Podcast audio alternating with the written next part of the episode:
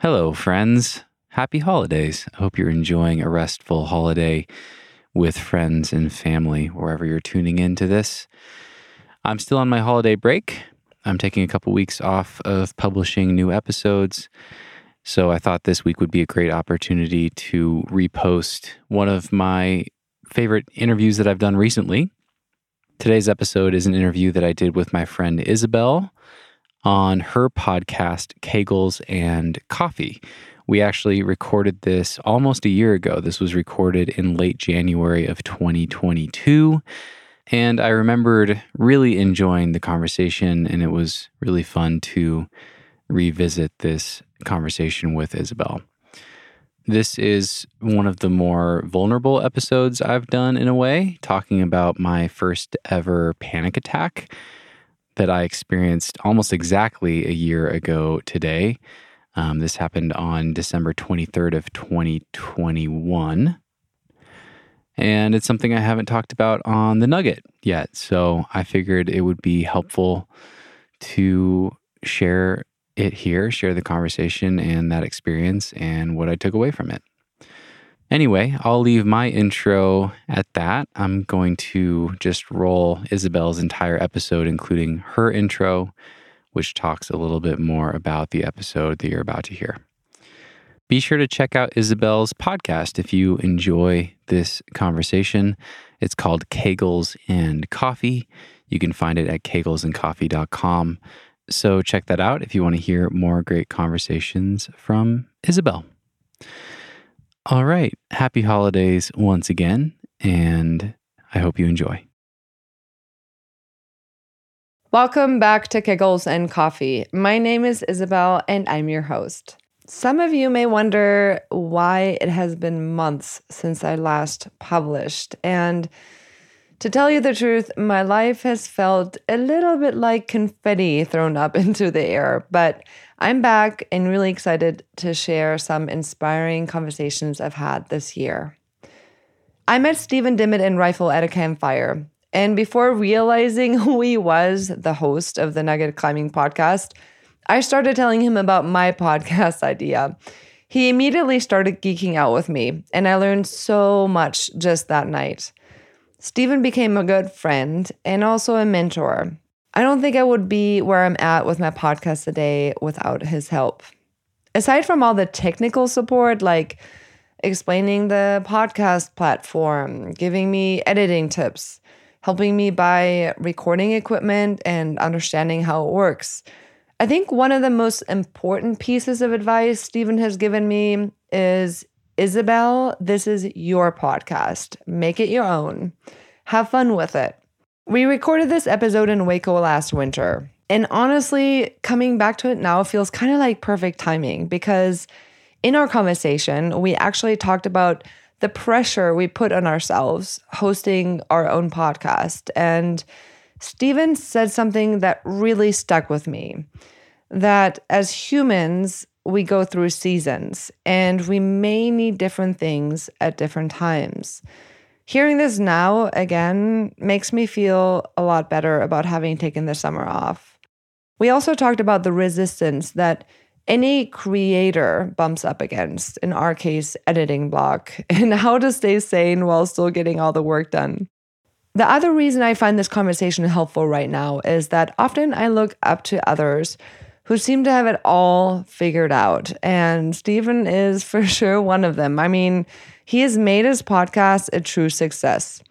But in this episode, he actually shares a vulnerable side and a recent story that was kind of like a wake-up call, his very first ever panic attack. Steven inspires me. He went from working in a cubicle as an engineer to becoming a full-time podcaster living in his van. I think you'll find some good nuggets. Enjoy. No, seriously, what am I doing with my life? How did that come across? Did they hear me? I feel like I'm losing my fucking mind. You're messed up. I need to just Netflix and chill. Like, I'm gonna meditate like a badass. It's just like this psychotic break, and then I like get my period, and I'm like, oh, it was just your period again. Like, am I the only one feeling this crazy? I'm excited. actually. Yay! Because this touches on, like, I've done quite a few other interviews, but they're either like more about my climbing or they're way more general. Like they're about starting a business and starting the podcast in general from people that don't really know what I do, you know? Yeah. Like these are like business podcasts and entrepreneurship and things like that. Yeah. They haven't listened to it as much, or they just don't know what the climbing lifestyle looks like. Yeah. So this is fun because it's kind of an in-between. I will say I'm a little bit nervous because... Are we doing the thing? We're doing the thing. Okay. I feel safer having a table in front of me. It makes me feel really comfortable. It doesn't make you feel like a little child. You need a little bit. A little bit, but my feet are on the floor, so that helps. You know, they're not like swinging in space. It does kind of feel nice. But we're sitting in Isabel's van, and I have this beautiful, is this like handcrafted table sitting in front of me, and it just makes me feel... Safer? Yeah. That's awesome. I love that. It's comfy.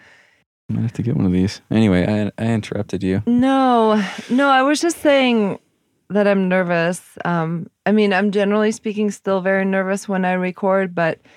With you specifically, after like months of you mentoring me with technical questions and content and advice, here I am interviewing you.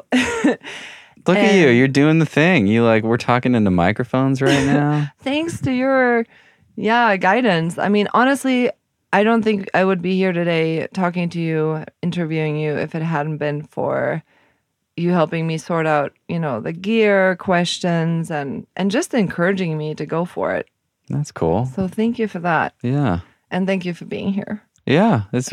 I'm honored to be here, and I'm excited to listen to your podcast. It'll be interesting to see where it goes. Yeah. And so we met the first time last season in Rifle at a campfire. And ironically, I was telling you about my podcast idea. And I didn't realize who you were. And I was like, sharing all these things. And you're like, oh, yeah, and you can do this. And you were giving me advice and feedback. And at some point I look over and you mentioned, oh, yeah, I'm the host for the Nugget Climbing podcast. And I just Did you know what it was? No, I knew what it was, but for some reason... Because that still surprises me. Like, oh, really? Yeah, I mean, I've only been doing it hasn't even been 2 years yet since my first episode came out, right? Yeah. So this was, October? So a little over a year and a half in. It's insane. Yeah. I mean, it's both like become normal because I hear feedback from people all the time, but also still like completely surreal and mind-blowing that anyone is listening.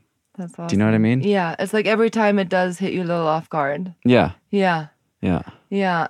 And I was sitting there going, oh, I was just blabbering about my podcast idea, and this guy is actually like kind of an expert at it. Because I listened to your podcast, and I was like, did I say things that really didn't make sense? But you were so kind and open and sharing and giving feedback. Oh, thank you. And so, yeah. I really like it. It's like, you know how you get a group of climbers together around the campfire and they're just talking beta, just spouting beta, and all their, partners, significant others who don't climb are just like, oh my God. Yeah. Rolling their eyes like, well, we don't care what Gastons are, This usually happens when you're like out on a Friday night with climber friends and like you live in a city and you're dating people that aren't climbing, because on the road, like, we don't date people that don't climb. Anyway. That's another question I was going to ask you. Do you ever actually have time to date? I don't see you dating. Man. You don't see me dating. No, no one does. Dating is something that I make time for generally when it like falls into my lap and is exciting. Yeah. I never have sought it out. And that's not because I'm so like disciplined or so determined to do whatever else. It's just that's how I've always been. I've never pursued dating for its own sake. Yeah. I don't really know why. Would you consider dating a non-climber? Yeah, I think so. Yeah. Yeah, I think I've thought a lot about this actually over the years, and I've dated some non-climbers. Yeah. I've dated climbers, I've dated non-climbers, and so far there's no correlation between them climbing and it being a good relationship. Yeah. That's just not really that important when it comes down to it. Like, so much more important is, do they are they driven at something? Mm-hmm. Because I think that is both very attractive to me, but it also allows them to appreciate and understand me and what I do, you know? Yeah. Like I, for instance, one person I dated was a competitive runner, and I felt like we could really understand each other in that way. She like got it, you know what I mean? And I've dated climbers that were way more just going out there for fun, you know, climbing's just one of the many seasonal activities that they do, and it's just a fun thing. And they didn't get it, you know, yeah. They didn't get what climbing meant to me. Right, right. So, you know, I don't think it has to be climbing. It doesn't probably even have to be something physical. Right. But if I really am drawn to people that are pursuing excellence in something and are like really, really interested in something. Talking about excellence and discipline. Yeah. That is something, one of the first things I noticed about you. Yeah, I just saw that discipline pretty quickly that you had, not just for the podcasting, but for you climbing and just in general. And I remember in one of our first conversations, you had talked a little bit about the transition of, you know, leaving your engineering job and pursuing the passion of the podcast. And you said to me, I took it like a full-time job. Like I really took it seriously. Mm. And I was curious if you could talk a little bit about that transition and then also sort of how the podcast came about and what it took to make it happen. Because like you said, it's not been a very long time and you obviously have already, you know, become really successful at it. And I think in part it is not only, but also because of your discipline. Yeah, thank you. Yeah. I'll back up and give you a little bit of my backstory, the cliff notes. So before doing this, I'm 32 and started climbing at 18 and just fell in love with it. You know, over the probably the first 4 years, it just went from like, this is really interesting to full-blown obsession. But then for most of my 20s, I actually worked as an engineer, mostly completely unrelated to climbing. I worked in the outdoor industry for the first year and a half of that, and then worked in aerospace for 5.5 years. And I'd kind of like accepted that, you know, that was the best I was going to do. Like I just kind of bought into this idea that I had to choose a career path from this framework that were kind of handed to us, you know, like you go to high school and then college, and you pick one of these things when you're in college, and then that's kind of what you're doing for the rest of your life, you know? I never thought of myself as an entrepreneur or someone that could be an entrepreneur or someone that wanted to be, because I think I associated that with like Silicon Valley and tech and stuff like that. You know, I never thought about like building the thing that I wanted to consume until much later. So I spent most of my 20s working as an engineer and pursuing climbing, like training in the evenings. And I actually really liked having a routine and a structure because I felt like I could, you know, design this optimal training routine and scheme that would make me the best climber I could be. Mm-hmm. Totally ended up changing my mind about that. But yeah, I was just like this obsessed climber that was stuck in a cubicle all day, and I would listen to podcasts obsessively. And I think it came to a point, I discovered Tim Ferriss, who's probably my biggest inspiration as far as what I'm doing now, from outside of climbing at least.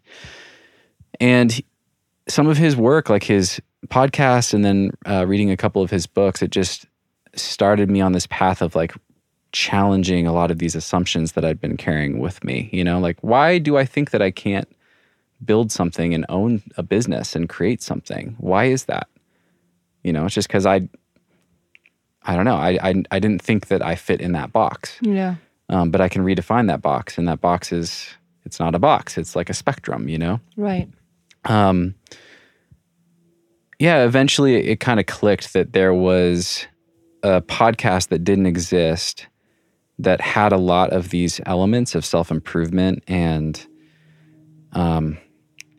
maybe like a layer deeper maybe that went a layer deeper when it came to human connection and really like discovering people. But in the context of rock climbing, that I really wanted to listen to. Like I thought it'd be so cool if that existed and no one else was doing it. And I don't know why I thought I could do it, but I knew that I had the curiosity, you know? Yeah. I had the curiosity to, and the willingness to like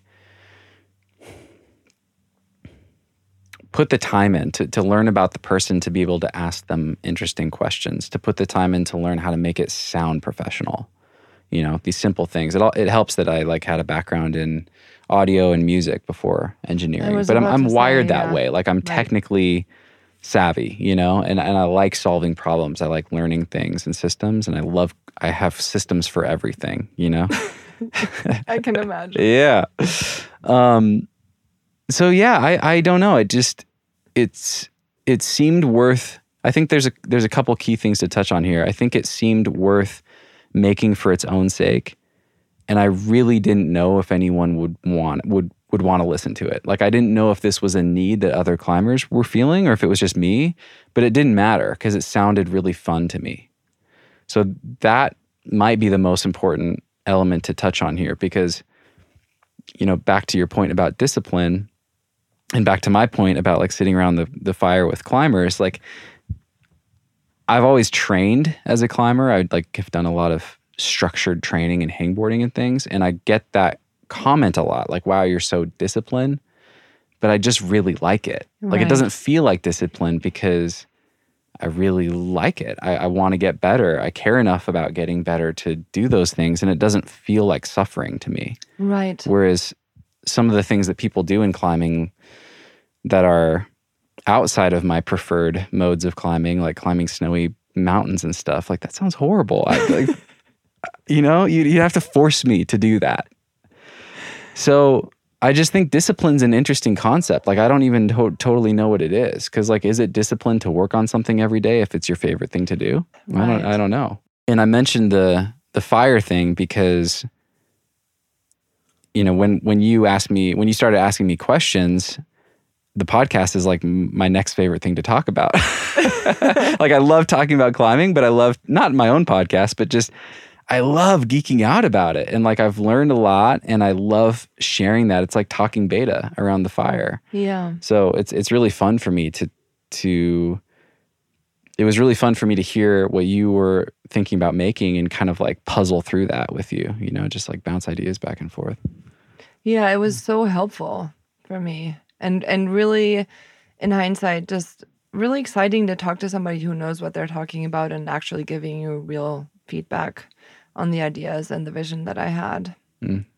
Do you feel like, for me, personally, I think when I work on projects that are very much relying on my own effort to make it happen, that the pressure and the expectation goes up? Mm. Yeah, I mean, in a sense, absolutely, because what you make is, you're responsible for what you make, right? You hold all the responsibility, and that's an intimidating thought. You put something out into the world that you made, and other people judge that, and it can feel like they're judging you, right? But I think, I think I had kind of like desensitized myself to... desensitized might not be the right word, but prepared myself for criticism and really gotten to a point where that didn't feel threatening to me. Because like I knew what kind of really geeky in the weeds podcast I wanted to listen to, but most of my friends aren't that way, you know? Like I can usually talk my friends' ears off about geeky training stuff, and like some of them are all in, but many of my friends are like, okay, dude. Or my family, you know? Right. They're like, like me and my brother-in-law can geek out about training for hours, and my sister's just like sitting there with her eyes glazed over. Right. So I'm used to that. Like I know it's not for everybody, and I think it helps to, whenever you're putting something out there, to realize it's probably better if it's not for everybody, because what value is it going to have for the right people if it's you know, watered down so much that everyone kind of likes it. Yeah. You know what I mean? It loses its spice, its taste. It's like, yeah, like its direction or, yeah, message. Yeah. Yeah, I see what you're saying. I really love what just, yeah, your concept around discipline really just changed my perspective because... Well, there... I should finish that thought. Okay. Because I didn't finish. There's another side to it, and I'm glad you said that because it reminded me. But I was also, in addition to listening to a lot of podcasts when I was stuck in my cubicle, about training and, you know, athletic performance and things like this, I was listening to a lot of discussion around creativity and this idea, like Seth Godin is a incredible mentor of mine, and Stephen Pressfield. Like, I've read, you know, War of Art multiple times, and Seth's books, like This Is Marketing, and his podcast Akimbo, and things like that. And you really start to ingrain these ideas that, you know, inspiration is great, but you have to pair that with choosing to be a pro, right? So there is some... Because I don't always feel like working on podcast stuff. You know what I mean? Yeah. Like, I don't necessarily always feel like scheduling and interviewing someone week after week after week. I do an episode every Monday, right? But the best thing I've done for my career and for my lifestyle and for my podcast is to commit to putting out an episode every Monday. So I still love it, and I'm not having to force myself to do it, but I'm choosing to be a pro. You know, that's another Stephen Pressfield book that's had a big impact, is like, sign yourself up for that, commit to that, because, you know, the best writers sit down and write every day because that's what they do. They don't always feel like it. And sometimes their writing totally sucks, right? But you have to like get the bad writing out of the way in order to get to the good stuff. I feel like in some ways you sort of approach life that way, because I see you with a podcast, I see you with a rock climbing or nutrition, and I also hear you're like actually a very talented musician, which I have yet to experience. But I feel like you know, when you say like in to a certain degree, you take the things that you do and that you care about seriously, whether you're paid or not. For that same reason, you have this knowledge of you have to show up no matter what. And not every climbing day is going to be the same, and not every podcast episode is going to feel the same. And some days of editing stretch forever, and some days feel very productive. And so you just have to show up no matter what. Mm. Yeah, there's almost a paradox, isn't there? Yeah. Because I'm like learning... I'm learning to temper that a little bit, I think, too. And it's interesting to hear you say that about me as a climber and a podcaster. I think I feel more that way with the podcast, because I could kind of envision how it could become a career, and I could envision how it could enable this like dream lifestyle for me and open up all these other amazing opportunities. Like, we all have to have a job, you know? And choosing this... I mean, this is the most fun I've ever had making anything. Like, it's my favorite job I've ever had. It's not even fair to call it a job. That's incredible. But you know, being okay with it being work sometimes can kind of make or break it, I think. But what I've done in the past is tried to swim upstream, you know, with things like, I'm going to become a professional musician.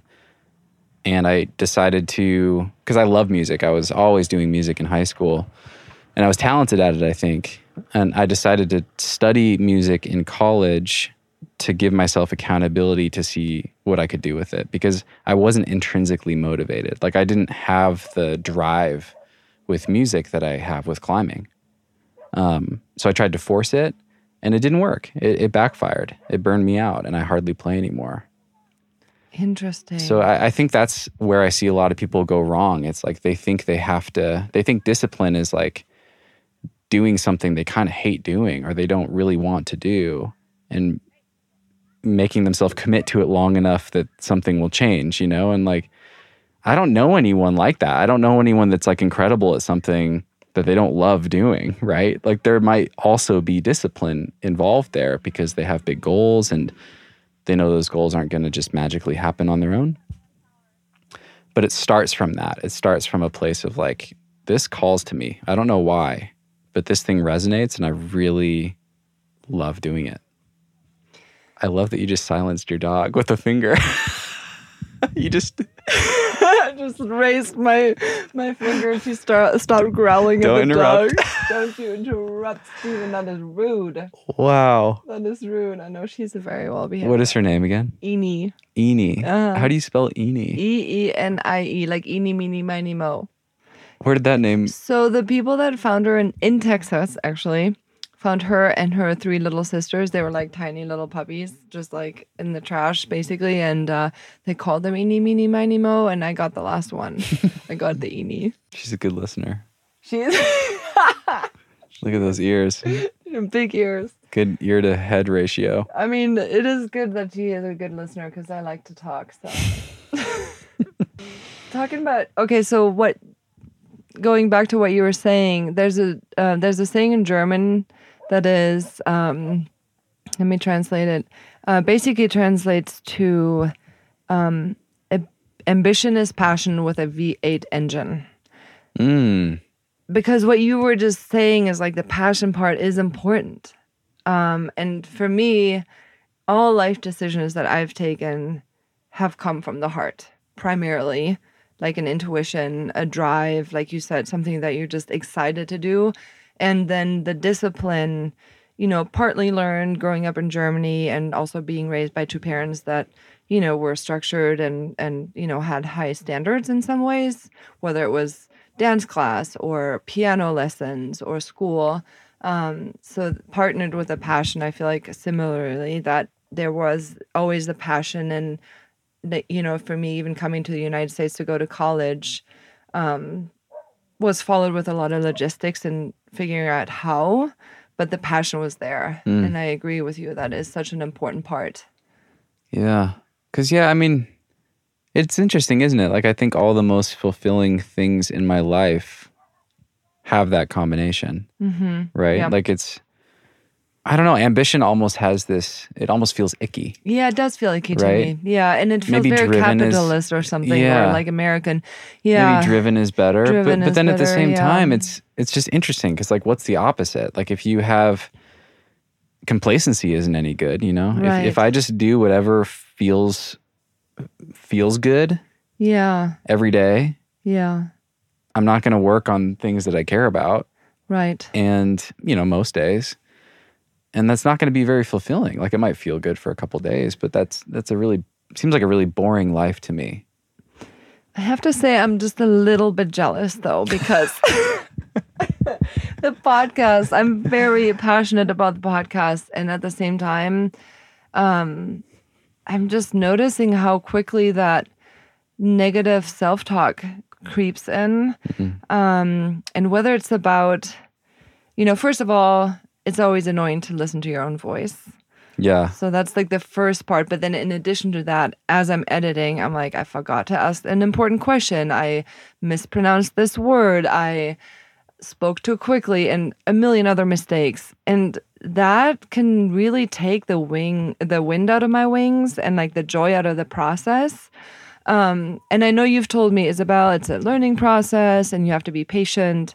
And I can... rationalize that in my head, but it still is demoralizing to feel like you're not doing a good enough job to me. Yeah. I wonder for you, is there like a sense of permanence? Like you're creating these episodes that will last forever and have these like glaring yeah. errors in there forever? Because I was hung up on that too. I'm asking that for just the air is glaring in your face for the rest of your life and all the judgment. Yeah. And I'm gonna try to make you feel better. Okay, make me feel better, Steven. Please, I need it. I felt all the same things. I still do. I still cringe a lot when I listen back to these episodes. And I've gotten very good at editing because I'm like very often cringing at myself, which is a great hack. Technology is amazing. I just lost my train of thought. Where was I going with that? You were going to make me feel better. Oh, right. Sorry. But it's hard. It's really uncomfortable to hear yourself, to hear your voice, just the sound of your voice. But then to hear, I don't know, like when you annoy yourself, it's like, that's a terrible feeling. Right, exactly. But for someone like you who is... You're on your way because you're listening with that critical ear of like, what can I do better next time? Right. And something that I realized later, like I remember kind of stressing about like, do I need to have a launch strategy and how do I want to like put this podcast out into the world? The reality is, no one listens to it at first. Yes, that's true. And that's like, actually kind of comforting. Yeah, and a lot of those learning episodes, I think it's still important to like learn a lot of the skills before you publish anything, because it drives me crazy when the first 2 or 3 episodes of someone's podcast, like they haven't figured out the audio quality yet. It's like the volumes are way too quiet and things like that. You know, like fix all that first before you publish, and I think you're doing that. But, you know, For a reference, some of my earliest episodes have, I don't know, 20 or 30% as many downloads as all my recent ones, right? And when I think about podcasts that have literally changed my life that I listen to, it's like discovering an amazing episode or a few amazing episodes that stand out among hundreds, right? But those had such a big impact on me that they literally changed the course of my life. Right. They opened me up to some new idea or got me to read this amazing book, or I had that epiphany moment listening where I understood something that I couldn't not understand from then on. You know, it's like something clicked and life was different after that, you know? Oh, what a great feeling. And if you have one of those episodes for someone else, if you provide that, who cares if it takes 30 episodes to get there? You know what I mean? Yeah, that makes so much sense. Yeah, thanks. Yeah. And those are the ones that people are going to talk about and share, and then they're going to be tuning in. Right. And some of those people will go back and they'll listen to your first episode. But if it's way worse than your 30th, they're going to be like, damn, she improved a lot. That's really impressive. You know, she like... is really like working at this. It's the people that like still make all the same mistakes they did from the start. Right. It's like, what are you doing? Yeah, no, that's a really good reminder. I tend to just put a lot of pressure on myself, and mistakes are hard for me, and feeling like I'm not doing enough or well enough is a common theme. Like I would say negative self-talk is something that I'm constantly working on. Like I'm better at seeing them, the thoughts, and monitoring and being aware. But I think the best advice you've given me when I have these freak out moments are these text messages like, Isabel, have fun with it. It's your podcast. Like that was probably one of the best pieces of advice when I was like in the midst of like, should I do this or that or this? And you're just like, just have fun with it. It's yours. Yeah. Stop stressing. Yeah. Also, it's really hard because you have complete control and the options are crippling. Like, you know, the number of things that you could do. Intro music, like how long should it be? Like, do I want to do an intro? How long should the episodes be? How often should I put them out? Like, there's so many decisions to make. It's like, oh my God, it's exhausting. We should take screenshots of all the text messages that I've sent you about these questions. You poor thing. There are days that I'm like in it and I'm just bombarding you and I'm like, oh my gosh, Steven is never going to talk to me again. Here we are, we're talking, we're recording and talking. I love it. All at the same time. Yeah, it feels good to help, you know? Thanks. I've learned all this stuff. It's like if you, to tie it back to the climbing thing again, if you come up with really, really creative beta on a climb and it takes you, let's say the hardest thing you ever do, takes you like years to do this climb. And one day you get this idea and you come up with something brilliant and it makes the difference that you've never seen anyone else do on this climb. Hopefully you send, right? That's really gratifying. But like the best thing from then is to be able to share that with someone else and have them be like really appreciative of it, you know? Yeah. It's like feels really good. It is a good feeling. That's actually true. That is a good comparison, and that does feel good when you can share beta with somebody and it actually works for them too. You're like, oh, nice. Yeah. Yeah. And in this case too, it's not like, I don't feel like there's really a direct comparison. I think that's an interesting thing with, I think this goes back to probably Seth Godin as a mentor, mm-hmm. as far as like really ingraining this idea, but I really am not worried about more new podcasts coming out in the climbing or outdoor space. I think setting a higher bar, like raising the quality of the content that's coming out and the honesty of these conversations will draw in a larger audience and make more people interested in these podcasts. You know, I think this is the same with so many other things. I think there's this tendency to want to assume that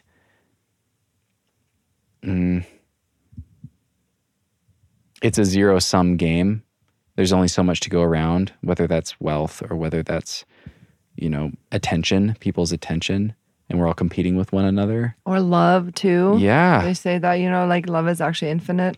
Yeah. It's not this finite thing where it's like, right. I need all of this love from this person or, you know. You can give all of it away and it just begets more love. Yeah. And then you have more than you started with. And Yeah. So it helps. It like helps me. I also learn a lot talking to you, you know, because I'm considering doing more podcast coaching someday or making a course. So it's really helpful. It's really valuable for me. It also like has, I think a couple of the points that we've talked about have caused me to kind of revisit my own setup. Mm-hmm. I'm like, oh, this doesn't make as much sense as I thought it did, or this was just the first thing that I found that worked, and I could actually improve on this a little bit. That's nice to hear that all of my ridiculous questions might have, you know, worked as some feedback for your own podcast. You know, I want to pay you a compliment, actually. I'm impressed by you that you're so willing to ask, because I think I really struggle with that, actually.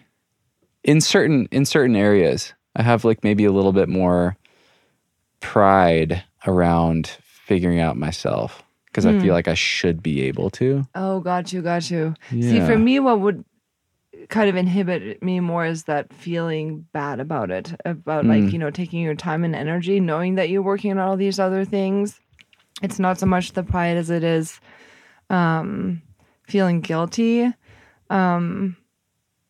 And I have gotten this compliment one other time. I was doing this big dance production in Boulder at the theater, and somebody told me, you're good at asking for help, like logistical help for load in, load out, or whatever. And at first I was like, man, am I just like one of those people that just demands other people to help me? But then also I realized sometimes I do create a passion or like an excitement that draws other people in that want to be there. And they're just excited to see the performance and just be there with the dancers. Yeah, I guess there is a sign of my ambition or my passion is like, I'm like, if I want to do something and I want to do it right, and I know you have so much knowledge, I'm just going to go until you shut me down. I said to myself, Steven has the right to shut me down any day. Huh. And I had to repeat this in my own head, like if he's not willing, he will stop, or like maybe he will write an answer 5 days or a week after, or tell me right now is not a good time. I just had to keep remembering and trusting that I can count on you setting your own boundary, so I had to keep reminding myself, because I didn't want to be that nagging person where you're thinking, Isabel, watch a freaking YouTube video. Like there are tons of them out there, and I was doing that, but then it's also a very fast learning curve with you. It's almost there's too much, right? Mm-hmm. It's hard to sift through it all. Right. Yeah. Yeah. So I want to talk about something that came up the other day in conversation in Jeff's van here in Waco. You mentioned to me that you had your first panic attack not too long ago. And I really appreciated you sharing that with me. And I think that was another one of those moments where you're trying to make me feel better. Because I was having a really difficult day. And yeah, I remember that now. I remember what precipitated that. I remember why I said that. You said something along the lines of, you were like being really hard on yourself. And then you said, look at Steven, like he always is calm and like always has it together, you know, or something along those lines. Right. And I was like, actually. There's a little minor detail. I just had my very first panic attack ever. Yeah. So I'm curious. Almost exactly a month ago. Yeah. Okay. Mm-hmm. So in December. So I'm curious, for starters, just the day that it happened, what did that day look like? And what was that experience for you to actually have the actual physical experience to have the attack? Yeah, the irony, and we can go into this, I think we probably will go into this in more detail, but the irony is that I was supposed to be on vacation. Instead you had a panic attack. Yeah, I'd given myself, I did this last year too, I gave myself the last 2 Mondays of December off from doing the podcast. I publish every Monday all year long, and I decided the first year, like, I'm going to do 50 episodes a year and not 52, and I'm going to give myself a holiday vacation. And I think at the time it was actually because I was like behind and wasn't going to get the episode out on Monday or something like that. You're like, my new rule is as of now. Exactly. But it felt good, and it felt like a nice recharge, and I caught up on some other creative projects I'd been excited to work on, and I wanted to do the same thing this year. And I think it was, this is kind of a tangent, sorry, but last year when I did that for the first time, it was also really helpful to step away and then to come back and all my listeners were still there. Like, that was really nice. It kind of took some pressure off. It's like a reassuring. Yeah. Like, okay, I'm not like a slave. I'm not like attached to this schedule that I created for myself forever, you know? I want to get back to that, because I think that is one of the things that's also feeding into my anxiety. Like that global pressure of like, once I launch, you better be ready. Right. And it's never ending. And you're just like, I must have like 30 episodes ready to fire, you know, like that, like perfectionism, you know, air on the conservative side. Right. So anyway, I was on vacation. I was in Bishop, California on a climbing trip. And this was December 23rd, a couple days before Christmas. And I was taking a rest day. And I had just kind of felt stress building over the previous couple months. And we can go into more detail with what came before it. But that specific day, I probably had like a base level of just kind of this sense of like, gotta get it all done. I'm like behind, you know? And then it was probably just a perfect storm that specific day. Like, I had been kind of a strange thing, but I've been very interested in my own metabolic health for the last couple of years, and have kind of done some geeking out on, you know, my blood work and my blood sugar and how things are looking. There's some details why I first got interested in that we don't need to go into, but just like something had happened, and I was kind of like, oh, I kind of need to keep an eye on this. Like, I don't know if carbs just don't, you know, agree with me well, or what the deal was.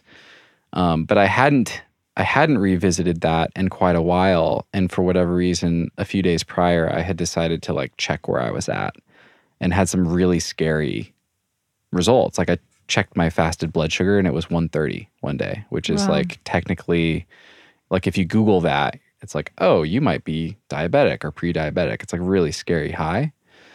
But then like, I was just like freaked out, you know, like my brain kind of spun out and like, oh God, I think I have diabetes, you know, just like kind of irrational, checking more often, and like, oh, my blood sugar throughout the day actually looks pretty good. Turns out, another tangent, but I think I have a food allergy. It's really interesting, but I've been doing this elimination diet, and within like 2 weeks, my fasted blood sugar was back down into the 90s. Wow. Yeah. So I think something I was eating is just not good, causing like a cortisol, like stress response, and that can kick up your fasted blood sugar. I'm glad that you figured that out. Yeah. And I've heard of that, the elimination diet. Yeah. To like, get to the bottom of the things. Right. And I'm still, it's hard to like get to the bottom of those things because we're so complex as humans. There's so many different inputs, right? And it might have just been stress, but I think it was also something I was eating. So anyway, a background of building stress that we can talk about more from the podcast and just life in general. This blood sugar thing, which I think was psychological and physiological. Like I was just feeling worried about that. And also my body was kind of stressed for some reason. And then that morning, I had picked up all my mail in Oregon on my drive down to Bishop and just had a stack of it sitting there. And that day I just was like, okay, today I'll catch up on my mail. It's a rest day. And I had like 2 notices from the IRS that I owed a bunch of money for taxes from a couple years ago. Oh my God, that will do it. So it's just interesting. Like, yeah, there were a few things I can point to, and I definitely was anxious and stressed, but I think the takeaway is that I was shocked that I had a panic attack. Like if I asked you to like gauge whether or not I'm an anxious person just sitting here in front of you, what would you say? No. And I think I looked the same outwardly and almost felt the same inwardly when I was in Bishop. Like I feel, my mind felt relatively calm. I don't feel like I worry about things very much. But I think it was kind of like the frog in the boiling water, you know? Like things had just kind of been building in this sense that I was behind on all these important things that I had told myself I would do. Or I would do by these dates that were totally arbitrary. I was just letting those things just overwhelm me, just letting myself feel like the weight of the world was on my shoulders, you know? But not cognitively. Like I wasn't anxious. Like my mind didn't feel busy or stressed really, but my body was feeling that. And I think it was just building. So yeah, that day I went over to a friend's house that lives in Bishop to pick up a package I had sent to them, and pulled into their driveway and just felt really weird. Like I felt like I was having a stroke or a heart attack or something. I felt like this really pretty strong and growing pressure in the center of my chest. Just felt like I was laying on my back with a weight on my chest. It was really weird. I'd never felt that before. And then my face went numb. Like my face felt really tingly and numb, and my neck too, and it was totally bizarre. I went into the house and just kind of, like, I checked my pulse. I remember walking into the house, like, I think I'm okay. I think this is just something strange. And I tried to, like, play it cool. And I was, like, kind of interacting with my friends and watching them watch me, you know? Like, am I being weird? Like, they're acting normal. So I think I'm, like, I look normal, but I don't feel normal, you know? I excused myself and went to the bathroom and like looked in the mirror, and I'm like, yeah, my face looks normal. I'm not like bright red or like sweating or I don't know. And then I walked back into the house, and it was my friends Annie and Graham, and Annie's a doctor. And I was like, Annie, I'm having some really strange symptoms right now. She's like, what's going on? Just that immediate, like very calm doctor voice. Like, tell me what's going on. And I described my symptoms, and she's like, okay. Let's sit down, start with that.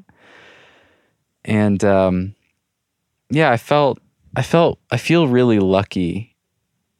Graham and Annie were like literally the 2 best people that this could have happened with, because Annie's a doctor, very experienced with this stuff, knew exactly how to take care of me, and she did.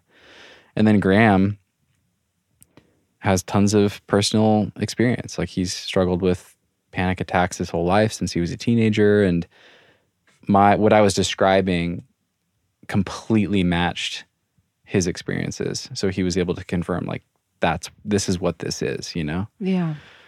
Because I'm sitting there like my problem-solving brain is just like racing. Like, what caused this? How do we fix it? How do we prevent it? How do I do better? You know? And they're like, dude, just be with it. Mm-hmm. It's okay. This is normal. Normal things are normal. That was something that Annie kept saying. Like, normal things are normal. Panic attacks are normal. You're not having a stroke. You're breathing and your heart rate. Your breathing's quick. Like, work on taking long inhales and long exhales. But your heart rate sounds good. No weird... I don't even know the terms, but... Yeah, for the whole population. Yeah. Like something, yeah. Right. And yeah, I just sat on our couch for maybe an hour and a half or 2 hours and just kind of sat with it. And she gave me a Xanax, which luckily kicked in, an hour and a half later. Yeah. They gave me some tea. But it was just the most... It was so dissociative. Like, that was the word that kind of kept popping up in my mind. Like, my mind and body are on completely different pages right now. Right. And this is so weird. And I was just shocked that a panic attack could happen to me, because I've always just been chill, like laid back and easygoing and chill and calm. And I've never called myself an anxious person. I've never thought that I had anxiety, and I don't know if I do, but it's something different. It's just like your body telling you that it's had enough. Mm-hmm. You haven't been respecting its need for rest and for turning off. Like, that's something I've talked about with some friends recently, is like practicing the yin and the yang. And I'm really good, I don't know which is which actually, but I'm really good at like turning on, like getting things done, productivity mode, like in my climbing, in the podcast, whatever, just what's the next on the to-do list? I'm going to get shit done. And I'm terrible at the turning off. And, like I've historically brought that same productivity mindset to my rest activities. Do you know what I mean? Yeah, absolutely. Like I'm going to meditate like a badass, It's like, what is that, dude? Like, that's not how it works. You need to just chill the fuck out. Oh my gosh. Like, why do you have meditate and go for a walk and journal on your daily Blackboard to-do list? Like, that's not helpful. Just do those things to turn that shit off. Right. It's like you're implementing the same system to those things because you feel like that's how you are going to get them done and add them to your That's how I'm going to optimize even further. Yeah. Yeah. When you said earlier, your friend said to you, just be with it, that actually sparked a question that I had, which is, in general, you already expressed that you're really good at turning on and going, which I can see. How are you then with feeling things, whether it is, stress or sadness or anger, or like you said, just like the simple pressure of having a lot on your plate? Are you somebody that sort of like is able to like pull it in and just keep moving forward? Or are you somebody that expresses any type of emotion that would, it seems to me like maybe... Not so much. Mm. I'm curious because you are a very sensitive human being, clearly, because you do, very creative projects. So there's a lot of feeling, whether it's music or the creativity of rock climbing or the podcasting. And I just can't help but wonder if the build up to that moment was pushing down some stuff. Mm. Yeah, I think it was. I think I have the capacity to be very good at listening to other people and also to myself. I've practiced an enormous amount of mindfulness, and that has been life-changing, like very, very positive for me to really just sit and observe your own thoughts. And I think... But I think what I struggle to do is like consistently carve out the space to do that. Yeah. And I've gone through, I guess, chapters where I've done it really consistently, chapters where it's been like something I have to do every day, which isn't the healthiest, something that I want to do every day, which feels really good.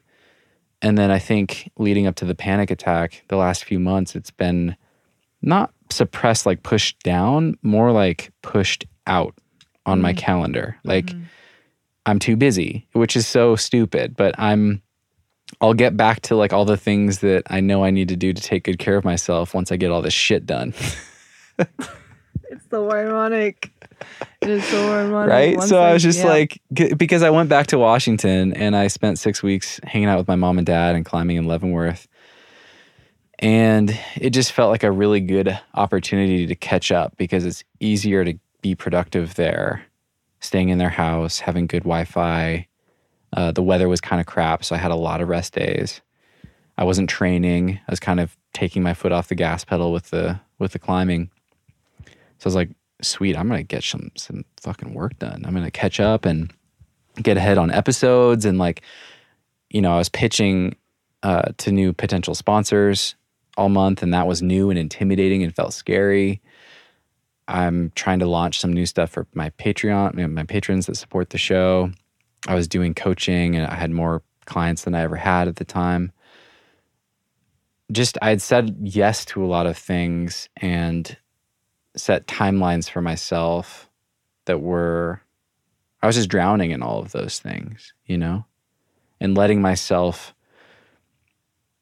feel like, yeah, I had to get it all done before I could kind of get back to my routine, which isn't how it works. Like you have to take care of yourself and practice mindfulness and meditate or whatever it is that makes you feel recharged and grounded and all that stuff when you're busy, you know, like that's when it's important. That's like the one that's most important. Exactly. Yeah.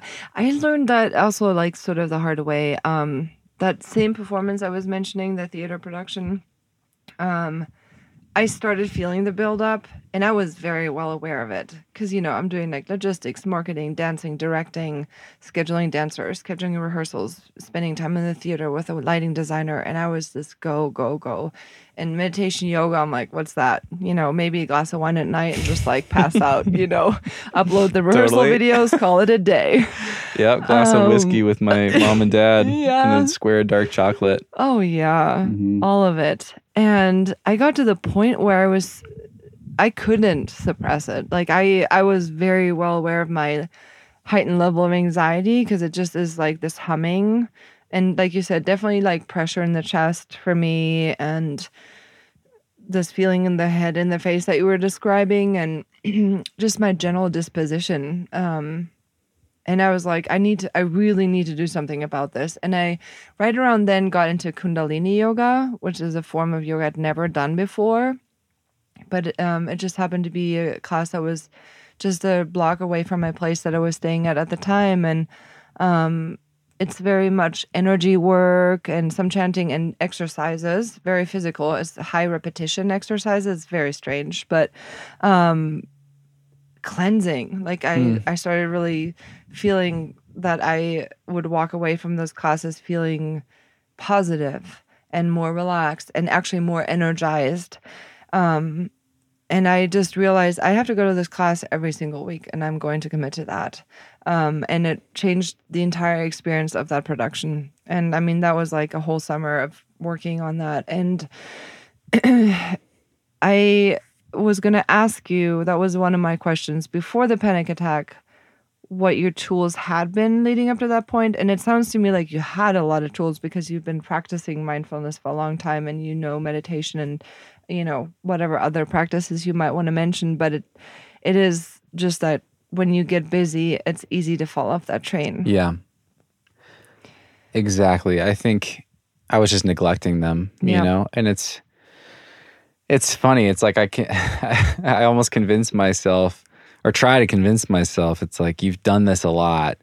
You've got it locked in. Like you're good, you know, things like meditation or journaling, mindfulness, or going on a walk and not bringing your fucking phone. Yeah.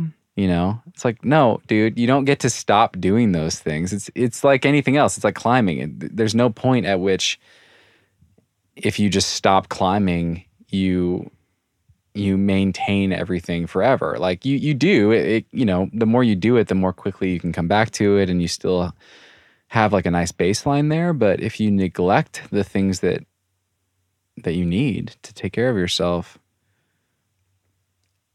it's like this slow drip, but you're just like slowly filling this overwhelm bucket, right? Yep.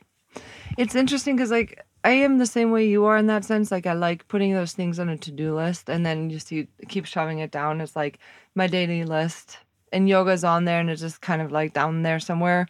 But I will say it does help me put it on a list because that's just how I function. I know. And for some reason, even though it's so silly, and you're just like, this should not even, it should just be in my being and in my life. There's something about it, seeing it visually, and there's also something about crossing that off the list and be like, that is work. You sat down to meditate. You sat down to, I have a favorite astrology app that she has like a weekly podcast, and it's important to me. And if I miss that, it doesn't feel good. I just want to hear what's going on in the skies and like how it might affect me. And maybe just, you know, it's just like it's a self-care tool for me. Yeah. You know, not for everyone, but, and when I know she launches her things on Sunday at 2 p.m. and it's on my list for like 2 days, I'm like, this is something I want to get off my list. Like, it's important. And then when I do it with my coffee or my glass of wine at the end or the beginning of the day, it feels so good. So there's something about having it on the list that just still works for me. I don't know. Totally. And it's not like I'm anti-list now. No, you know, there's a total paradox here because that's worked for me really well in the past. It helps you build habits. I think habits are life-changing and so powerful. And how are you going to build a habit without a commitment? Right. But it's just, I think we change, you know? I think like we need different things in different seasons. And right now, like having these like, because the problem with me is that I collect these things and all of a sudden I have like 5 things that I feel like I have to do every day to like have a good day.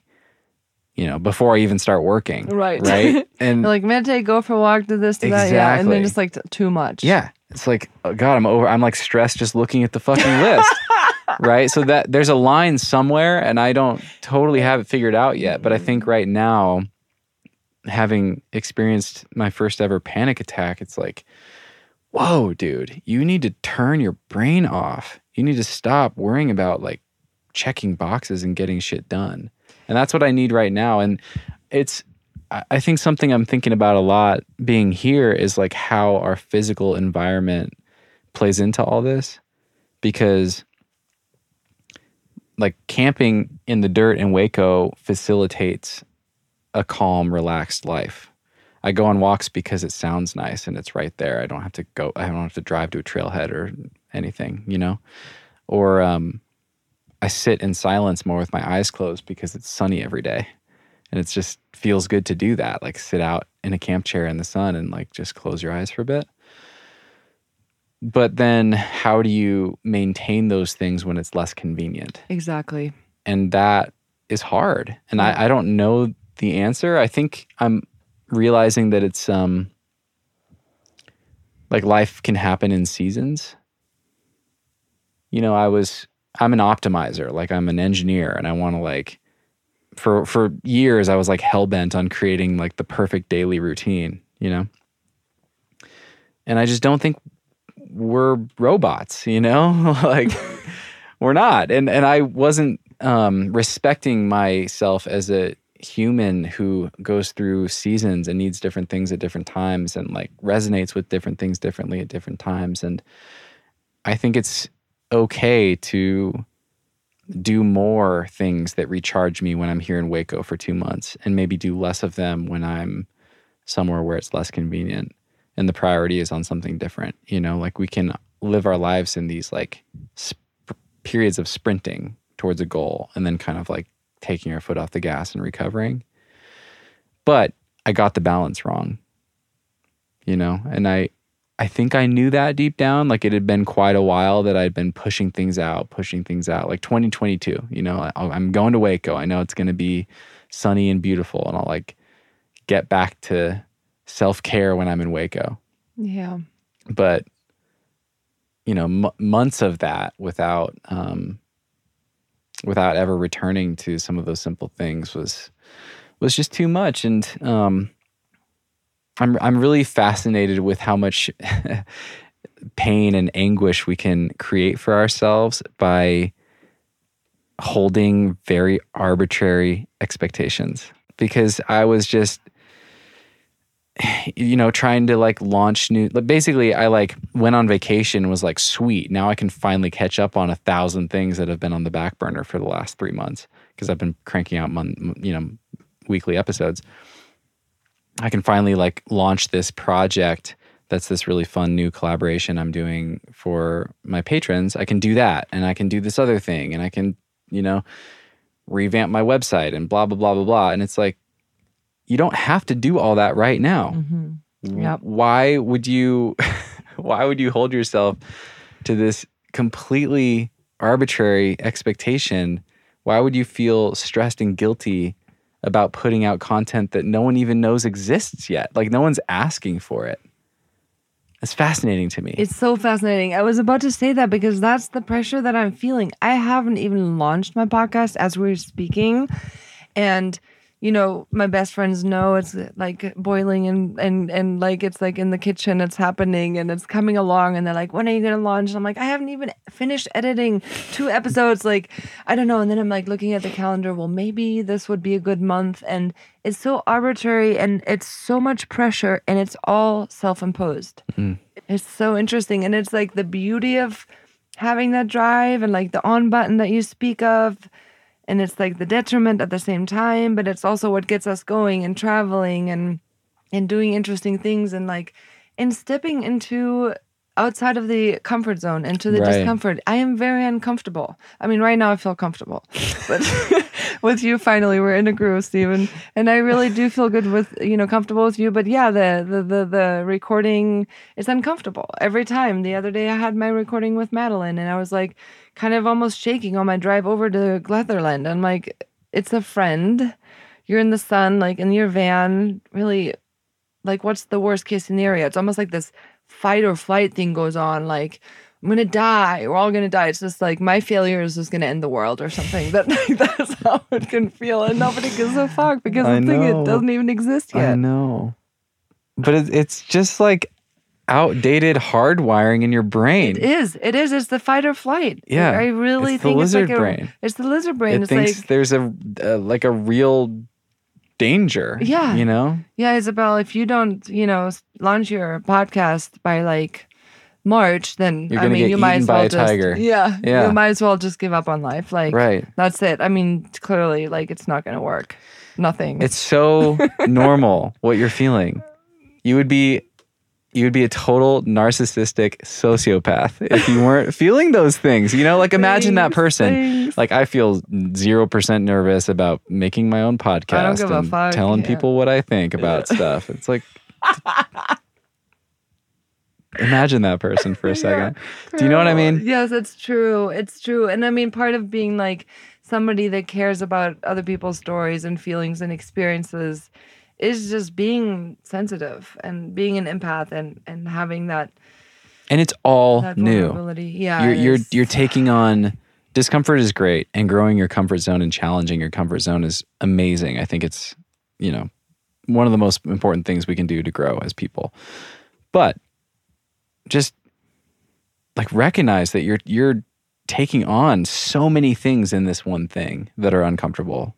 It's not just creating a podcast, one item. It's like 1,000 line items that I'm realizing that you didn't tell me that. About that. You didn't warn me, Steven. You didn't tell me that I was going to have all the 1,000 line items.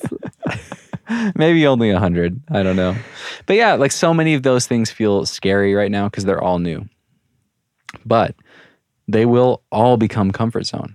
Every single one of them. And then the times that you will feel nervous is like, oh, this is a bigger profile guest than I've ever had before. Right. Or this is like a different recording setup or experience than I've done before. Or I'm like slightly less prepared because someone had to reschedule on me or whatever it is. Like those things will still bring out that feeling to some extent, but like your baseline familiarity and comfort zone will grow and change and envelop all of the stuff that you're doing right now. Yeah. Thanks. That is definitely encouraging. And it is also really nice to speak to somebody that I really do look up to.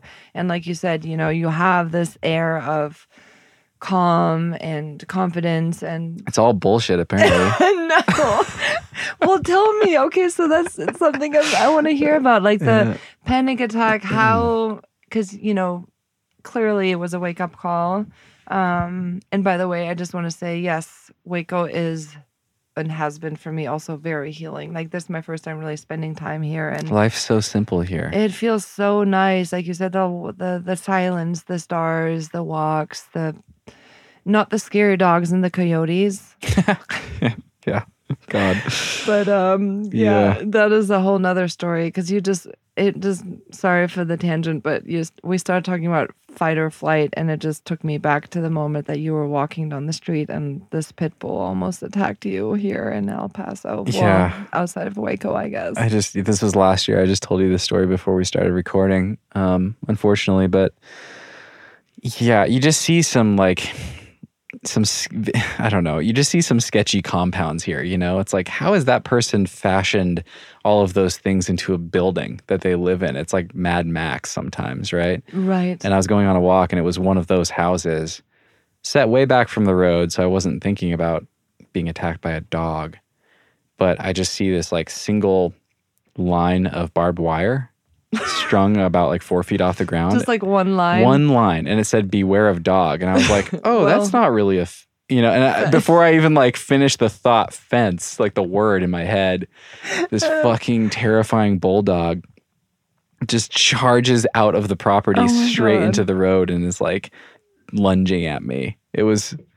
Anyway. So scary. So scary. I'm so glad that you had the skill to you know, like you said, look away, back off. But also, yeah, that's a real fight or flight kind of situation. And you said like the lizard brain. Yeah, and it just reminded me of what we're just talking about. And for sure, like all the workloads and the self-imposed deadlines and expectations can feel like, you know, a dog that's like all like, you know, foam around the mouth, but it isn't. Mm. That's the moral of the story. It's not going to attack us. We are attacking ourselves in some ways. Yeah. It's almost like a self. It's like, it's like this mechanism that in some ways works, but, you know, in those moments really isn't very practical. Have you read The War of Art? Mm-mm. Stephen Pressfield has a name for this, and he calls it the resistance. Hmm. And it's the thing that every creator comes up against. It's what writer's block is. He contends that writer's block is not real. It's the resistance. It's this part of your brain that's trying to keep you safe. Because what happens if you put out something bad and you get judged for it, you know? That's interesting. I feel like I have the editing block. Yeah. I literally was in my van. Computer's open. GarageBand is open. I'm like, today you're going to edit this entire piece. This is what you're going to do. And again, I'm struggling with, on there that specific episode. That's it right there.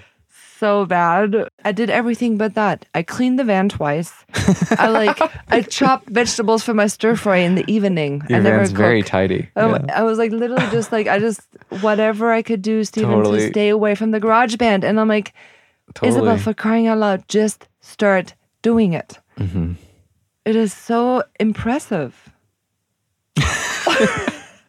Great word choice. Impressive. Impressive is about like I don't consider myself a procrastinator, but now I am officially, according to your terminology, experiencing resistance. Mm-hmm. You should read the book. It's a quick read. It's very powerful. Yeah, I would love to. It sounds like something I would enjoy. I have thoughts on that. I experienced the exact same thing. I like editing. I don't know why. I'm a weirdo, but I like it, and I still do that every time. And I do this every single week. Thank you for sharing that with me. And here's why. Okay. Because every week I do this, I'm like, oh God, I have to edit an entire 2-hour episode. Mm-hmm. And you just create this monster, this Goliath, right? And you're like, fuck, where do I even start? That's such a huge task. Totally. And then I'm like, that's the wrong way to think about it. You just sit down and you chip away at it. Yep. And you start where it makes sense to start, which is at the beginning of the episode. And you just go through it chronologically. From the beginning. And you did from the beginning till the end. That's and you don't have to do it all now. Like, I'm way happier when I split that up throughout the week and don't, because I've done this so many times. Like, I'll sit down on a Saturday if it's a rest day, or sometimes a Sunday when like the episode's going out the next day. And I just grind out like an edit of a 2-hour conversation. And that takes me hours and hours, sometimes like 8 hours to edit the whole thing and then record the intro and edit that and, you know, now record the ads and like polish the whole thing and balance the volumes, blah, blah, blah, blah, blah.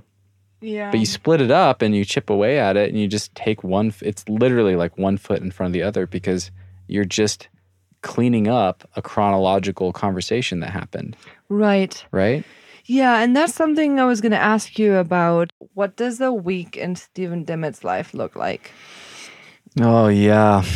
I'm still working on this. I'm not as formulaic as you would probably think, mm-hmm. or structured as you would think. I'm also not as structured as I would have thought that I would be. Like, go back to my engineer cubicle mm-hmm. life and like ask me, okay, you're going to have your own podcast. You're going to be your own boss. You know, how are you going to organize your work week?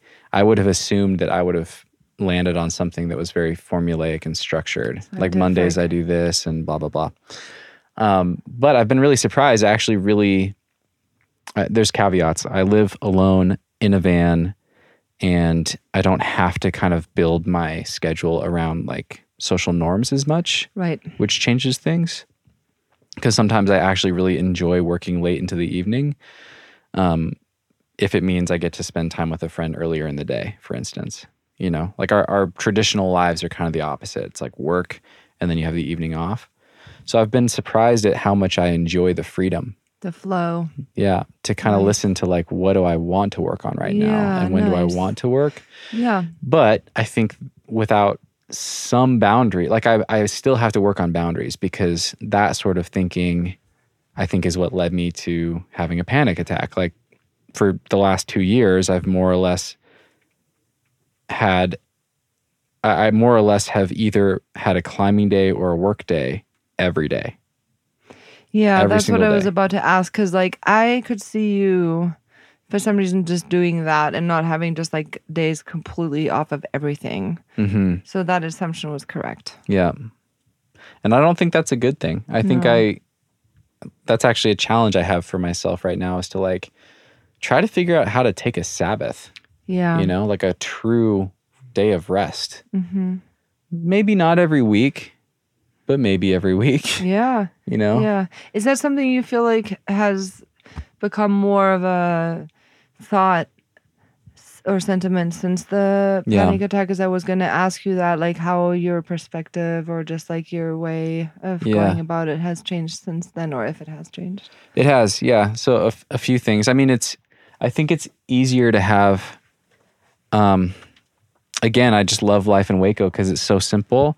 It's hard to climb more than like 3 or 4 days a week here because it's so physically demanding for me.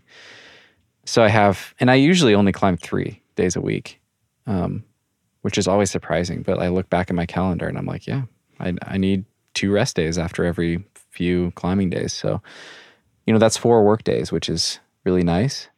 I feel like I have more of an abundance of time being here. Which immediately takes pressure off, you know? So that's really helpful.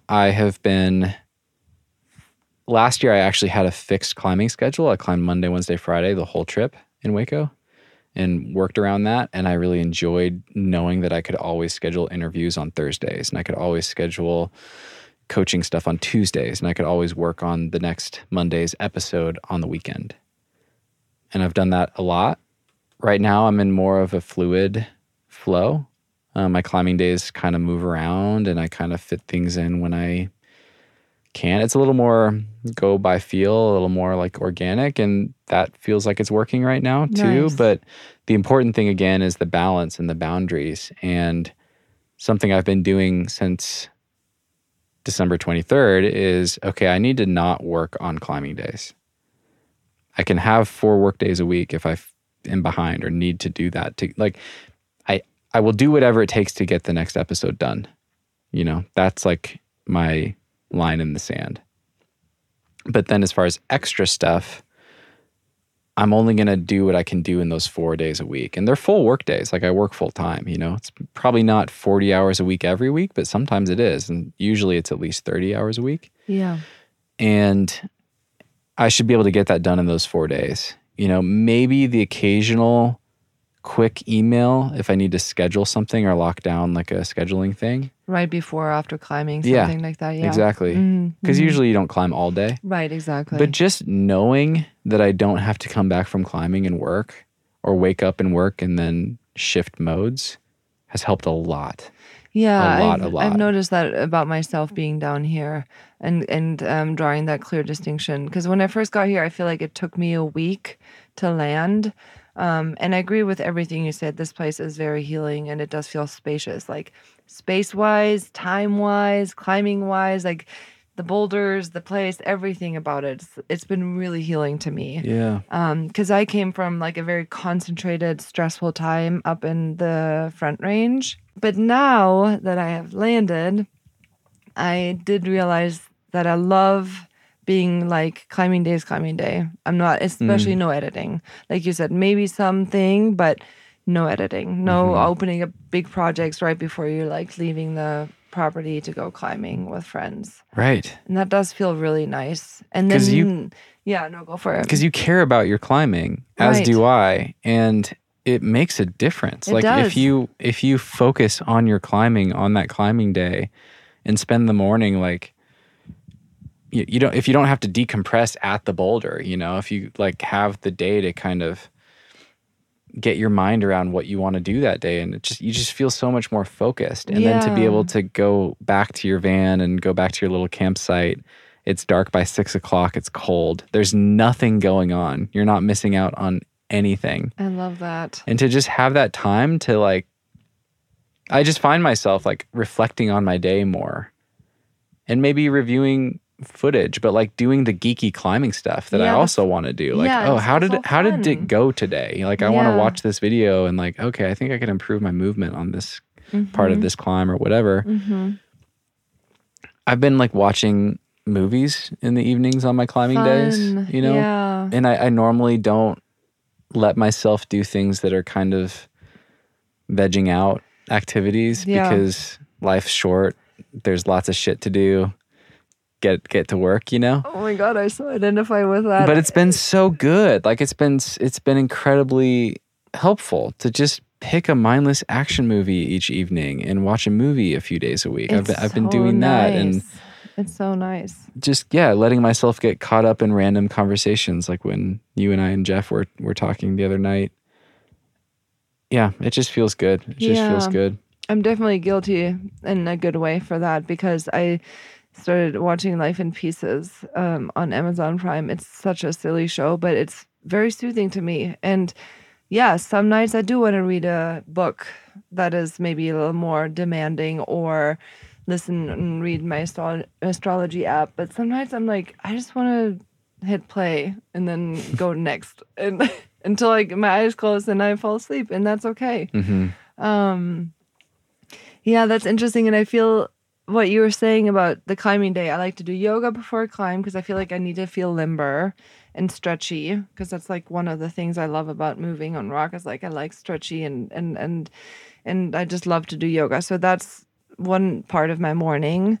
Just kind of getting like in that mindset of like, today I'm going to be outside with friends on rock and not like hurrying up to like do this one thing before putting everything in your crash pad and leaving. And then the rest days, because I do that now, the rest days feel almost exciting, like in the morning. I'm like, okay, so I'm going to do some editing. I'm also going to fill up my water tank, and I'm also going to do this email. And then it's actually like something fresh and new, and not just like this thing that got dragged into the next day. Right. You have purpose. Yeah. You have purpose on the climbing days that's a little more focused. Yeah. You have purpose on your rest days that's different and creative and physically restful, but mentally stimulating. Yeah. Yeah. Yeah.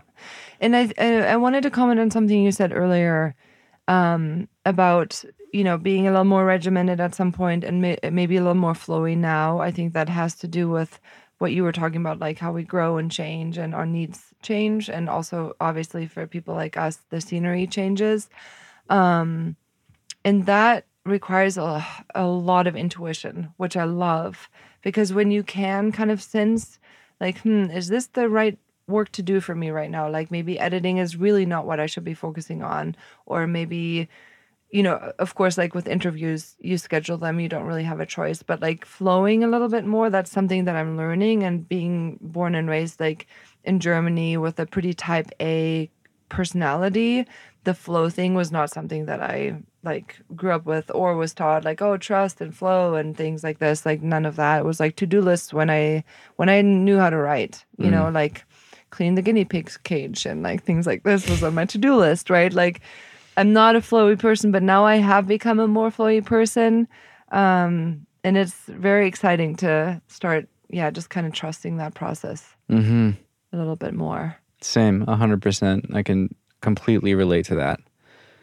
And like so many things in my life, so many areas where I've grown and evolved, it always starts with like me wanting to get better at climbing, right? Mm-hmm. That leads me to some realization or some new thing, and then it filters back. It like comes back into my life in general and plays into all these other, you know, aspects of life. And when I was working as an engineer and had a 9-to-5 and was kind of doubling down on like routines and systems and training, I was ultimate like robot climber. I was trying to create this optimized routine that was going to get me to all my goals, you know? Wow.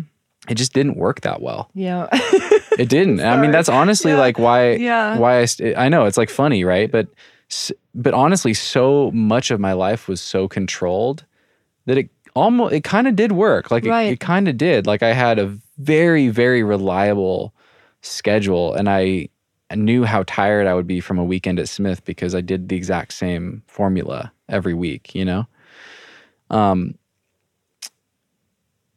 it didn't work as well as I hoped it would. And I just noticed, and this is honestly part of why I started the podcast. Like I just would get really interested when I was out at Smith meeting really good climbers that were visiting or locals, and just realized I needed to start asking more questions of the people who were doing what I aspired to do.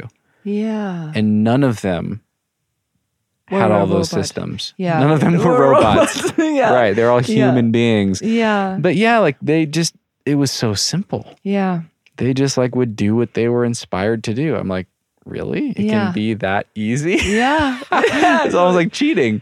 But it's so interesting. And I have such an appreciation for engineering and German efficiency. Yeah. Totally. And so I've had to really learn I need to learn how to be more flowy, like more vibey with my climbing, with my training for climbing. And that happened. Because I've ignored messages from my body. Like that's kind of where it all came apart, was that I would ignore pretty clear signals from my body for the sake of following the plan. Like I'm going to stick to the plan and do what I set out to do. But, you know, we don't respond the way that a robot responds to like code that you put into it. Yeah. You know, we're more complex than that. And if you have shitty sleep for a week or whatever, but it's been really good. It's been really positive for me to be less systematic. And again, it's like almost a paradox. There's like a balance to be struck there, because some structure and, you know, knowing that I'm going to do, like right now I do a workout in the evening on every climbing day, and I know exactly what I'm going to do. It's really simple. I don't have to think about it, which helps a lot, because I've already decided like this is what I'm doing on every climbing day. That's a huge help. But I'm also showing up to my climbing days trying to really listen to like what sounds good today. Mm-hmm. How does my body feel? Like what do I want to go try? What do I feel excited to go try? Because if you're holding on to a little fatigue for your, you know, for one of your projects or something because you tried it last time, for me, it's like I'm less excited to try that right now because I can tell that I'm tired in that way that makes that climb hard. You know, like we in Waco, we have roofs, we have like more techie, crimpy stuff, we have variety. And I'm noticing that when I stop and listen to my mind and my body and my inspiration, I kind of feel drawn to something over everything else each day. Yeah. And in the past, I would have just blown right past that. Like, nope, today I was going to go do this. That's the plan. I'm going to that boulder, you know? I appreciate that. And again, can very much relate. So I'm trying to do that with everything else now too, with work and how I approach the podcast. And I'm still struggling with it because I don't know. I think I just need to work on boundaries. Like that's the biggest thing. I really like that I don't have set days where I do X, Y, or Z. I kind of have a pattern, but I like that there's variety, and I like that I have enough things to work on to put out a weekly podcast that I can kind of pick which one sounds fun. Yeah, that's such a luxury. It is. It is such a luxury. I can't wait to get to that point of being able to flow with it more, because I think right now I'm just like you said, this wave of a million things that needs to get done right now, or not right now, but needs to get done before I can even launch, right? It's like very obvious. Like you have to have certain episodes edited, you have to be ready, you have to have the platform figured out and the logo and all the things. But I love this idea of entering a flow, because just like you, I feel that my intuition with my body as a dancer and a climber has changed over the years. And now this would have not happened even like a few years ago. I feel like where I go out and it's a cold day, I don't feel good. And I might just chill. I might just be like, after warming up, be like, you know what? Today's not my day. And I do not feel any guilt. That's great. It's such a nice feeling. And like you said, applying that to life is, it's an art. Mm-hmm. I think, especially for people like us, it's really, it's like something that we have to work on. Right. And it sounds so, it sounds really, it sounds silly to say it all out loud. It's like, okay, yeah, your life is really hard. You you're living in Waco right now and climbing as much as you want. I know. But like, I don't know, if you want to be a professional and make something you're proud of and treat it like a job, then you still have a full-time job, you know? And you have to really work on balancing that with everything else in your life. It's something I've been really reflecting on here, something I've been noticing, which is causing me to reflect here, is that every time I step out of my van, I've been like working for a while and putting my head down, you know, and kind of building this sense of like, I gotta get it done, I notice that I'll take a break. I'll like step out of the van to go on a walk or whatever, go use the bathroom. And the fact that there's nothing going on, that I'm not missing out on anything because nothing is happening.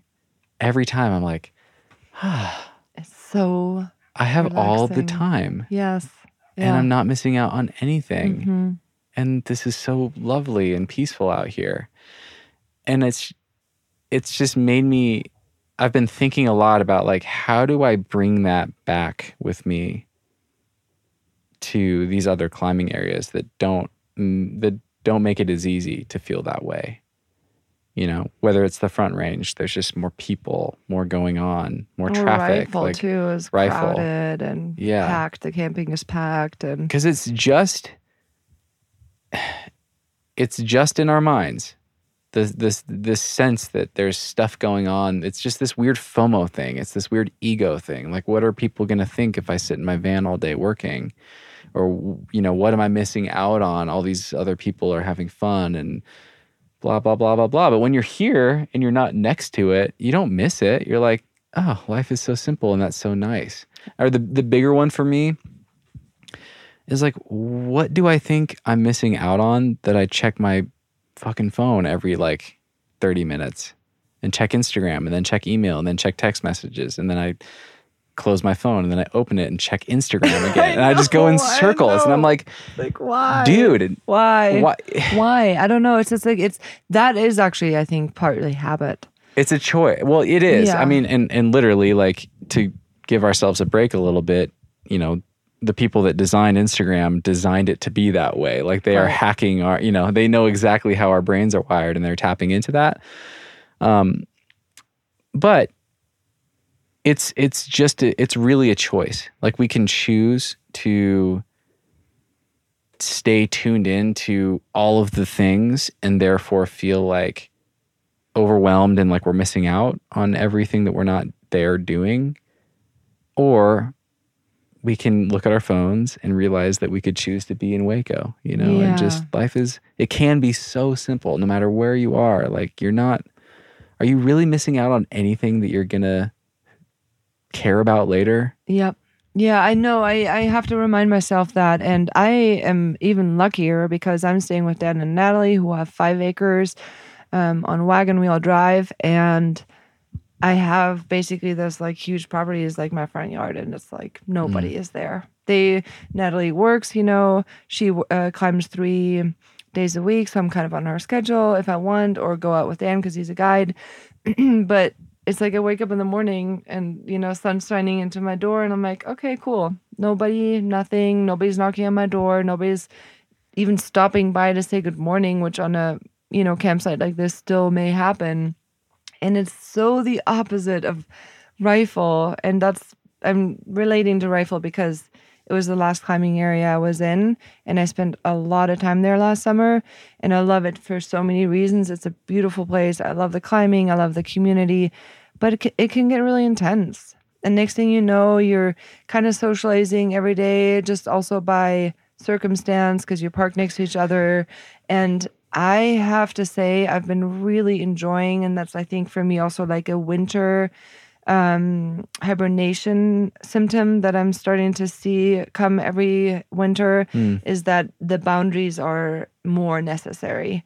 Yeah, good for you. It's thanks. I really struggle with those boundaries when it comes to social interactions and things like that, you know, just saying, well, like, you're also younger. I think that does help. Like, I think that you do, like you said, we change. And I think as we go older, our needs change. And maybe there's a possibility that like the need for alone time and processing time and regenerative time becomes more important, or we become more aware of its benefits as we're getting older and like needing less of the things that we've done again and again, like another campfire, another thing, another conversation, versus like, I can just, I mean, they're all fun though. Here another we are person. Having another person, who cares? Another podcast episode.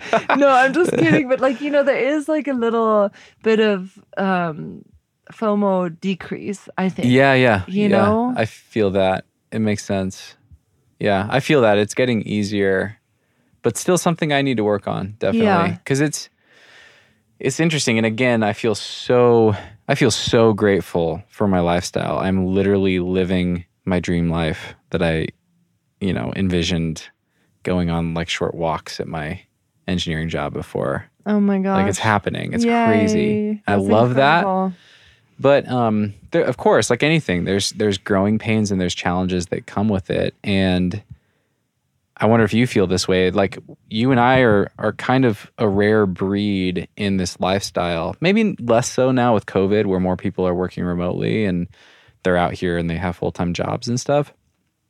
But Rifle's a great example. Like whenever I go to Rifle, I'm the one that's working full-time and trying to climb. And then everyone else there is like on vacation. Yep. Whether they're there for the weekend to climb or whether they're taking a season and they work seasonally and they're just in climbing mode.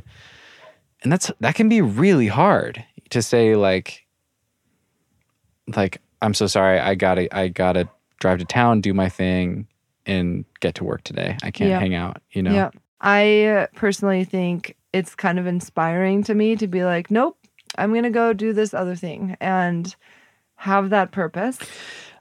It's so interesting. I get really inspired by people that are good at that too. And I don't understand why it's so hard to do.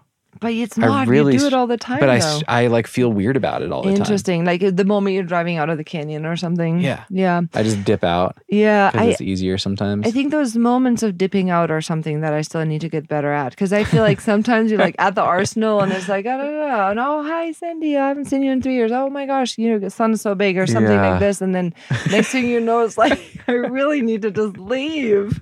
Just like you're extracting yourself out of molasses and it's really difficult. You're like, So the dipping out moment, that's my crux still, I think. And I think that my friend Emily Korth is really good about like piecing out. It's like, I don't know, 7 p.m., 8 p.m. And I just see her just like driving really fast out of the campsite, just like peace out because she wants to climb a mountain the next morning. So she's getting up at 4 a.m. and she's like, yep, cool. Might as well get the drive done with. There's no like, hey, Isabel, like, I'm going to climb this mountain and like have fun with dinner and like then we'll climb maybe. You know, it's like, no. I'm just leaves. Just leaves. Yeah. And nobody gives a fuck. Like at the end of the day, it's fine. Right. Everybody's obviously very independent. Yeah. And can cook their own meals and find climbing partners. And it's not a big deal. And like you said, it's attractive. It's like admirable. Right. Right? Right. It's the opposite of whatever we're afraid it is. Yeah. When it's us trying to do that thing. Yeah. You know, it's like, am I going to hurt people's feelings or whatever? It's like, no, the people whose opinions you care about that matter. Exactly. They're going to respect it. They're going to appreciate you for that. Yeah, that actually leads me to maybe my final question. If there's a piece of advice, and I think everything you've already said has been advice, but something that you feel like the people out there who are listening, who are creating their own projects and their own agendas and schedules and expectations, if there's like one or two things that you would want them to walk away with. I know that's like a hard, like that's a heavy question, but yeah, what comes to mind that you would want them to remember, including, you know, myself, because I'm just getting after it. I think, yeah, I'll just kind of think out loud. There's a few things that popped into my mind as you're asking that. And the first one, I'll just reiterate what I think I already said in this conversation, which is I can't think of anyone that I've met that's built something amazing or who is amazing at something, whether that's climbing or a craft or anything, who doesn't love it, who doesn't love what they do.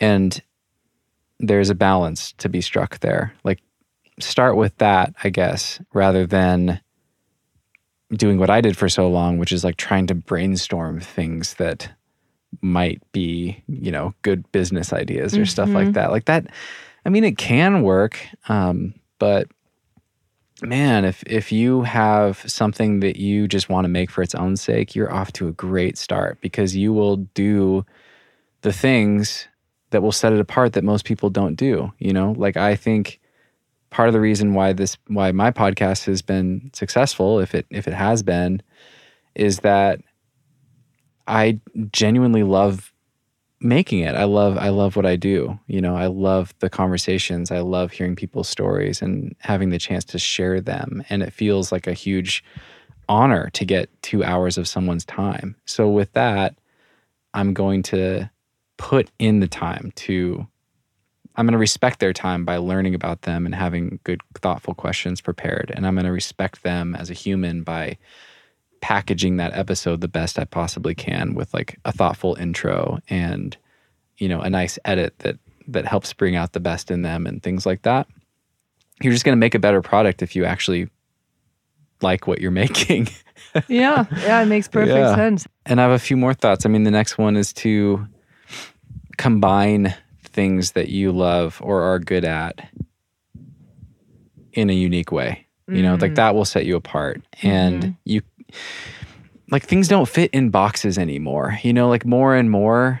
I mean, we see this with the stuff people are doing just on Instagram and TikTok and whatever else, the stuff people are making and their creativity. It's like, or like music, you know, it's really hard to put a lot of my favorite new music into genres. I don't even know what it is, right? It's like, well, it's kind of a combination of alt, you know, indie, something, jazz, rap, hip hop, electronic. I'm like, I don't even know. I don't even know what it is. And I know that I like it, right? But it's clearly influenced by a huge diversity, you know, of things and different artists and stuff, and that's amazing. And with something like a podcast or any other creative thing, I think with technology and the ability to find an audience who is going to love what you do, who's going to have the same interest that you have, I think we're being rewarded now by doubling down on our own like genuine, authentic curiosity or inspiration. Like, make the thing that you really want to make and niche down. Like, I have like the most niche geeky podcast you can imagine, and there's like 12,000 people that listen to it every week. Yeah. It's crazy. It's incredible. I know. It's very inspiring. It really is. I didn't even know there were that many people out there like trying to climb hard sport routes or whatever it is. But but there are successful YouTube channels and podcasts and whatever, books about things you've never even heard of before. Crazy activities that people are totally obsessed with. There's whole communities about this stuff, right? Mm-hmm. So I think it's tempting to want to make things more approachable, more accessible, more, palatable mm-hmm. for newer listeners and stuff like that. But I think the best strategy to find an audience who is going to love what you do is to double down on that niche and combine things you're good at. Like for me, I never even, when you think about like, I'm going to leave this engineering job, I'm going to take a leap, I'm going to build my own business. Like the list of skills that I'm leveraging to make this podcast weren't even on my radar for mm-hmm. like years of brainstorming, right? I never thought about my communication skills. I never thought about my curiosity in people's stories and asking good questions and being a good listener, because I'm an introvert and I never thought I wanted to like be on the radio, So I just never even, it never occurred to me to do a podcast or to put my voice out there. And, the way that the engineer in me and the interest in details and wanting to understand and get my head around someone's approach and system and making my own systems, like combining that with my audio skills from my time as a musician and combining that with the skills I gained as an auditor when I worked as an engineer, like that's very similar to interviewing, oddly. And it never occurred to me that would serve me in something later on. Yeah, it's not black and white. And I had a lot of imposter syndrome early on, especially when people started getting interested in my story and wanting to hear my thoughts on anything related to climbing. I had a ton of imposter syndrome because everyone I talk to on the podcast climbs harder than I do. That's like, not everyone, but most of them. That's like one of my major criteria, yeah, because I want to learn from you. Yes. So I'm like, who am I to have any opinions on this that people want to hear? But that's not the thing. Like, people don't listen to my podcast because I'm the best rock climber, and they don't listen to it because I'm the best, because I'm the most knowledgeable climbing trainer, coach, whatever, or because I'm the best interviewer, or because my audio sounds the best. But it's some like magical combination of all of those things mm-hmm. that I'm leveraging to make something that's one of a kind because it's me. That's really great feedback. I love that. I know the skills that you weren't even aware of that translated in that sense. It's funny, man. I was in charge of supplier control my last couple of years as an engineer for this aerospace company. Basically, like, I was the guy that had to make sure that everything that we bought that went on the airplane, met aerospace specs. Like we're getting it from sources who can show me that like their quality systems are up to snuff, Mm-hmm. And I would have to audit some of these companies that we'd buy important components from and fly to like Oklahoma, the middle of nowhere. There's oddly like a ton of aerospace in Oklahoma and where else? Ohio. Huh. Everyone in the town works there. Whoa. Yeah. And it was just me representing my company and auditing their quality system. And I had to go in there with enough knowledge of what they do to be able to ask the right questions without having to be an expert at what they do, right? And that is oddly similar to interviewing a professional rock climber. It's like, I've learned enough about what you do to be able to be really curious and to be able to ask things that make sense and pull on threads and get an interesting story out of you. But I've never even been to Yosemite. That's a really good skill. I know. I'm like a boulderer and a sport climber, and I've never been to Yosemite. And I'm like asking Ron Kauk about his first ascent of, whatever. Yeah. Something. That's so interesting. Yeah, that is a really, really good skill. Also, like, it's a little bit of a confidence thing, like, you know, your discomfort zone that we were talking about earlier, like showing up there and just being like, I have enough knowledge to ask these questions confidently and calmly and trust myself that I will get the results back to my company that I need. But also, like, it is intimidating. It is a little bit uncomfortable. Yeah. Final piece of advice. Yes. I'm like, oh no, good. They're I'm popping, so excited. They're popping into my mind. And the final one, and I think a lot of people get this, but I think maybe you got hung up on this a little bit. And I definitely did with some of my other ideas that I tried out before the podcast. Like, I tried making an Amazon business and a couple other things, but like, don't let the business part, everything that comes with that feels scary, stop you from just making the thing. Yeah. Make the thing. You will absolutely be able to figure out all the other stuff as needed as you go. You don't have to worry about like having business insurance and a certain kind of bank account or whatever, you know, like you don't have to have that stuff figured out. You don't have to have a trademark at first. You can figure all that stuff out as needed, but like do the thing first. See if you actually like it. Right. That's so important. Like try the thing. You might not like it. You might have a really cool idea and then try it and like, oh, I hate this. Yeah, I know. And I'm still in that phase where I'm figuring it out because I do feel a lot of anxiety around all the different things that podcasting is involving. But like you said, Isabel, try it, commit to it, go for it. And then if in a year from now or so you're like, you know, still not loving it because, or, you know, I was thinking the other day, if I get to this point where I could outsource the things that I really don't like doing. Totally. You know, like if editing really continues to be just like something, I'll be like, Steven, how much are you charged? Will you be my engineer, my sound engineer? Totally. But, no, but really like, and that's not something that you can afford on day one, but like maybe you do get to the point where like, I can now focus more and more on the things that I actually love the most. Oh my God, that's like dream life right there. Mm-hmm. Yeah. Yeah. And every successful person does that. Mm-hmm. And I think that's I mean, you're you become kind of a project manager, you know? Right. But your job is to delegate and to just make sure the job gets done. You don't have to do it all yourself. Mm-hmm. And, you know, there will likely become a point where if you're the bottleneck, like you're doing something wrong, you know? Yeah. Yeah, exactly. It's interesting. I thought I was going to outsource editing and then just didn't feel good about it. I even found a person, like they reached out to me and I interviewed him, or kind of, we just chatted on Zoom and I really liked the guy. I think he'd do a great job, but I just felt uncomfortable with it. Oh, that's funny because I can already tell you 99% that I will probably not outsource editing because I'm a control freak. I'm a creative control freak. Like even when it comes to dances and choreography, when I work with my dancers, I can be a little rigid in that sense. Like I really like to know what the product is going to be like.